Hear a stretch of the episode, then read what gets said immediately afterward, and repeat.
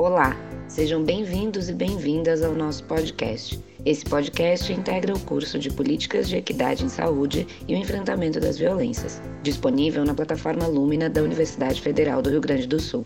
É uma iniciativa do Instituto Federal do Rio Grande do Sul e da Universidade Federal do Rio Grande do Sul, com o apoio da Secretaria de Educação à Distância e do Núcleo de Apoio à Educação à Distância, financiamento da Fundação de Amparo à Pesquisa do Rio Grande do Sul. Olá, me chamo Pericles Nunes, sou doutorando em Direito Público pela Universidade do Vale do Rio dos Sinos e nessa aula irei abordar alguns conceitos breves à luz do direito da saúde. Para tal, estruturei essa atividade em três blocos. No primeiro será abordada a análise semântica do termo direito e conceituações de direitos humanos na perspectiva da Organização das Nações Unidas. No segundo, trataremos da questão do acesso à saúde e algumas legislações e princípios que abarcam a temática. E por fim, falaremos especificamente de um dos princípios do SUS, que é a equidade em saúde, e quais mecanismos que o Estado do Rio Grande do Sul tem usado para reparar as iniquidades do SUS. Então, começando a explorar o primeiro bloco, vamos falar sobre conceitos. Lembrando que todos que serão trabalhados são gerais e necessitam de um maior aprofundamento teórico. Abordarei mais noções gerais. Também ressalto que todas as citações que irei apresentar estarão disponíveis nos slides e nas referências apresentadas. Tratando-se da análise semântica do termo direito, que se mostra altamente complexo, podemos conceituar a palavra direito ao ramo do conhecimento humano, a ciência do direito, sendo seu objeto de estudo o sistema de normas que regulam o comportamento dos seres humanos em sociedade. Muitas vezes se emprega a palavra direito em sentido axiológico, como sinônimo de justiça, e muitos outros em sentido subjetivo. É o meu direito. Trata-se, como ensina Reale, da regra de direito vista por dentro, como ação regulada. Já para o filósofo Kelsen, partindo da análise linguística, chega à conclusão que o significado da palavra direito é o mesmo que ordens de conduta humana. O termo é empregado com seu sentido de direito subjetivo na reivindicação do direito à saúde. Todavia, a referência à regra do direito vista por dentro implica necessariamente a compreensão do direito como regras de comportamento humano em sociedade. De fato, as normas jurídicas representam as limitações às condutas nocivas para a vida social. Assim sendo, a saúde, definida como direito, deve inevitavelmente conter aspectos sociais e individuais. Antes de falarmos de direito à saúde, de acesso à saúde, cabe conceituar de forma geral os direitos humanos. Os direitos humanos são comumente compreendidos como aqueles direitos inerentes ao ser humano. O conceito de direitos humanos reconhece que cada ser humano pode desfrutar de seus direitos humanos sem distinção de raça, cor, sexo, língua, religião, opinião política ou de outro tipo, origem social, nacional ou condição de nascimento ou riqueza. Os direitos humanos são garantidos legalmente pela Lei de Direitos Humanos, protegendo indivíduos e grupos contra ações que interferem nas liberdades fundamentais e na dignidade humana. Estão expressos em tratados, no direito costumeiro, e o termo usado para descrever uma prática geral e consequente seguida pelos Estados decorrente de um sentimento de obrigação legal, conjunto de princípios e outras modalidades do direito. A legislação de direitos humanos obriga os Estados a agir de uma determinada maneira e proíbe os Estados a se envolverem em atividades específicas. No entanto, a legislação não estabelece os direitos humanos. Os direitos humanos são direitos inerentes a cada pessoa simplesmente por ela ser humana. Tratados e outras modalidades do direito costumam servir para proteger formalmente os direitos de indivíduos ou grupos contra ações ou abandono dos governos, que interferem no desfrute de seus direitos humanos. A expressão formal dos direitos humanos inerentes se dá através das normas internacionais de direitos humanos, que consistem principalmente de tratados e costumes, bem como declarações, diretrizes e princípios. Falando em declaração, temos a principal, que é a Declaração Universal dos Direitos Humanos, no qual é um documento que marca o marco da história dos direitos humanos, elaborado por representantes de todas as regiões do mundo com diferentes origens jurídicas e culturais. A declaração foi proclamada pela Assembleia Geral das Nações Unidas em mil novecentos e quarenta e oito, como ideal comum para todos os povos e nações.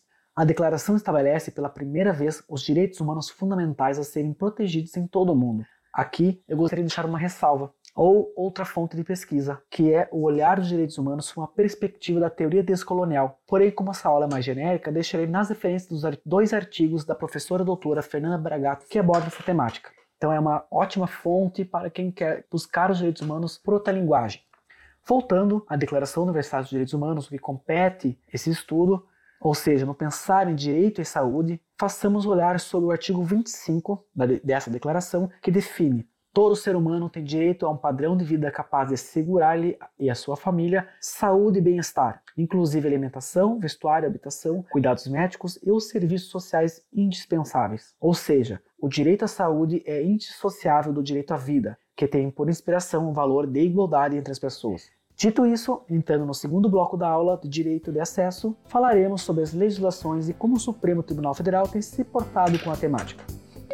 A Constituição Federal de mil novecentos e oitenta e oito confere grande importância à saúde, tratando-a como direito social fundamental, demonstrando com isso uma estreita sintonia entre o texto constitucional e as principais declarações internacionais de direitos humanos, cujo texto apresenta diversos dispositivos que tratam expressamente da saúde. De, de todos os artigos que constam na Constituição, vou enfatizar o artigo cento e noventa e seis, que dispõe o seguinte texto: a saúde é direito de todos e é dever do Estado, garantindo mediante políticas sociais e econômicas que visem a redução do risco de doença e de outros agravos e o acesso universal e igualitário às ações e serviços para promoção, proteção e recuperação. Então, foi a Constituinte de oitenta e oito que criou o SUS, o Sistema Único de Saúde, e é no artigo cento e noventa e seis que efetiva o mandamento constitucional do direito à saúde como direito de todos e dever do Estado, sendo o SUS regulado pela Lei oitenta e oitenta de mil novecentos e noventa, o qual operacionaliza o atendimento público da saúde. A criação do SUS está diretamente relacionada à tomada da responsabilidade por parte do Estado.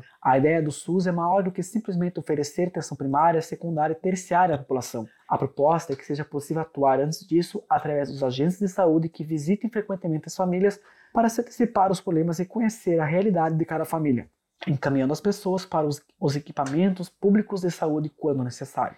Ressalta-se, portanto, que o direito à saúde não se restringe apenas a poder ser atendido no hospital ou em unidades básicas. Embora o acesso tenha relevância como direito fundamental, o direito à saúde implica também na garantia ampla da qualidade de vida em associação a outros direitos básicos como a educação, saneamento básico, atividades culturais e segurança. E esse é o nosso gancho para falarmos de um princípio do SUS, que é a equidade em saúde. Porém, antes, resumidamente, apresentarei como a Suprema Corte tem decidido em matéria de saúde. Para isso, usarei como embasamento teórico o livro recém-lançado Decisões do S T F em Direito à Saúde, Aspectos Econômicos e Políticos, do saudoso professor doutor Fernando Rister. Em linhas gerais, fundamentação axiológica do direito à saúde nos julgamentos do S T F gira em torno da vinculação de tal direito aos direitos humanos. A partir daí, a ideia de razão universal, indisponibilidade e irrenunciabilidade tão inerentes ao humanismo, são incorporados integralmente à forma de pensar da Corte. Com efeito, os ministros do S T F têm decidido reiteradamente pela obrigação estatal de fornecimento de fármacos e tratamento de saúde, independentemente do custo ou da existência de verba pública, sobre o fundamento de que a saúde é um bem indisponível. Num conjunto de decisões analisadas pelo autor, que você que está escutando poderá encontrar no referido livro, identifica-se o direito à saúde como inviolável. A fundamentação de boa parte dessas decisões traz à lume outras decisões para ratificar a ideia de que o S T F já firmou posicionamento em favor da preservação do referido direito como direito humano fundamental. Desta forma, é direito inviolável, a resultado da obrigação do Estado, em sentido genérico, de garantir o fornecimento de medicamentos com destaque para o atendimento de doenças graves. Notem que o humanismo incorporado nas decisões vai de encontro com o que falei anteriormente, com teor positivado pela Constituição Federal. Por fim, falaremos de um dos princípios do SUS, usando o gancho que falei que o SUS não é só liberar acesso aos postos de saúde e hospital. Por essa razão, trataremos da equidade em saúde. Atualmente trabalho na Divisão de Políticas de Promoção da Equidade em Saúde do Departamento de Ações de Saúde da Secretaria de Estado da Saúde, portanto irei conceituar o princípio e relatar algumas ações que o Estado do Rio Grande do Sul vem executando em prol das populações vulneráveis. O objetivo desse princípio é diminuir desigualdades. Apesar de todas as pessoas possuírem direitos aos serviços, as pessoas não são iguais, e é por isso que têm necessidades distintas. Em outras palavras, equidade significa tratar desigualmente os desiguais, investindo mais onde a carência é maior. Fleury relata que o modo igualitário defendido pelo SUS não se completou e o sistema continua cheio de iniquidades, reproduzindo, como as demais políticas públicas do Brasil, as desigualdades que estruturam a sociedade brasileira. Portanto, o Estado do Rio Grande do Sul, para combater essas iniquidades, trabalha com algumas políticas destinadas a populações específicas, que são povos indígenas, população negra, população em situação de rua, população privada de liberdade e egressos do sistema prisional, população de lésbicas, gays, bissexuais, travestis e transexuais, L G B T, população de campo, floresta e águas, povos ciganos e população de imigrantes, refugiados e apátridas. As limitações de acesso ao serviço de saúde são causadas por barreiras geográficas, racismo institucional, desrespeito à diversidade sexual e de gênero, ao uso do nome social, barreiras linguísticas, culturais e simbólicas e outras muitas dificuldades de acesso à saúde. E são por essas razões e muitas outras que criam-se marcos legais nacionais e estaduais para potencializar ações voltadas a essas populações específicas. Brevemente, irei citar algumas principais e vou manter a Política Estadual de Promoção da Equidade em Saúde. Todas as portarias e políticas estão hoje consolidadas na Portaria de Consolidação número dois do Ministério da Saúde, de setembro de dois mil e dezessete. Em seus anexos, nós podemos nomear algumas das políticas que trabalham em prol da equidade em saúde, como um anexo que trabalha sobre a Política Nacional de Atenção à Saúde dos Povos Indígenas, anexo da Política Nacional para a População em Situação de Rua, Política Nacional de Atenção Integral à Saúde das Pessoas Privadas de Liberdade no Sistema Prisional, Política Nacional de Saúde Integral à População Negra, Política Nacional Integral das Populações da Campo, Floresta e das Águas, Política Nacional de Saúde Integral de Lésbicas, Gays, Bissexuais, Travestis e Transsexuais, Política Nacional de Atenção Integral à Saúde do Povo Cigano Romani e algumas resoluções estaduais que trabalham com incentivos e políticas estaduais que trabalham especificamente com as populações, como a Política Estadual de Atenção Básica, Política Estadual de Atenção Integral à Saúde da População Negra e Política Estadual de Atenção Integral à Saúde da População L G B T. Aqui no estado do Rio Grande do Sul nós temos alguns incentivos voltados a, a essas populações específicas que servem como mecanismos reparadores da diferenciação funcional, ou seja, são mecanismos que surtem efeito para desconstruir as desigualdades impostas por toda essa estrutura. Nós temos um incentivo financeiro à estratégia de saúde da família quilombola, destinada ao incentivo para ajudar essas famílias tradicionais. Temos um, uma resolução C I B que cria o programa de combate ao racismo institucional, outro programa de articulador jovem no enfrentamento de violências, outro programa de atenção básica prestado aos povos indígenas, sendo o único estado brasileiro com incentivo voltado para os povos indígenas, e um incentivo estadual para a habilitação de equipes desse sistema prisional. Então, todos esses incentivos e essas políticas afirmativas servem para uh, desestruturarmos essa iniquidade no SUS. Então, por fim, recentemente, recentemente foi trabalhado na construção da Política Estadual de Promoção da Equidade de Saúde, essa política que é pioneira no Brasil, ou seja, é a primeira política construída em prol da equidade em saúde no SUS. Hoje, atualmente, ela se encontra no Conselho Estadual de Saúde do Rio Grande do Sul para deliberação. E alguns pontos principais dessa política que fora construída com ampla participação social é abordada como a questão de acesso à saúde, financiamento, recursos, integralidade do cuidado e intersetorialidade em políticas públicas e muitas outras ações que o Estado, o controle social, devem e terão potência para executar em prol das populações que tanto necessitam. Bom, de forma geral seria isso. Uh, espero que todo, tem, todos tenham gostado dessa conversa, aula, e reitero que para maiores aprofundamentos teóricos vocês podem consultar na bibliografia indicada uh, que eu estou disponibilizando nos slides. Então desejo a todos, a todos muito sucesso, que essa aula tenha contribuído um pouquinho para trazer uma, um panorama geral sobre o acesso à saúde no Brasil e quais são as ações do Estado do Rio Grande do Sul uh, para combater as iniquidades postas no todo ordenamento. Então seria isso, grande abraço.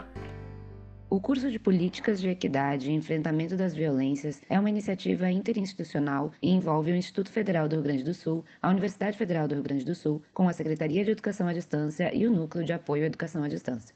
Também fizeram parte do desenvolvimento a Secretaria de Saúde do Estado do Rio Grande do Sul, por meio do Departamento de Ações de Saúde, Centro Estadual de Vigilância em Saúde e a Vigilância em Saúde da Secretaria de Saúde de Porto Alegre. Financiamento da FAPERGS, por meio do edital público do Ministério da Saúde, P P SUS.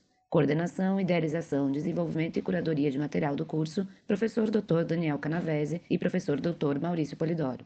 Desenvolvimento e curadoria do material do curso, Bruna Ghiorzi. Supervisão e apoio técnico, doutora Marlise Bock Santos. Identidade visual, captação e pós-produção, Douglas Aguiar.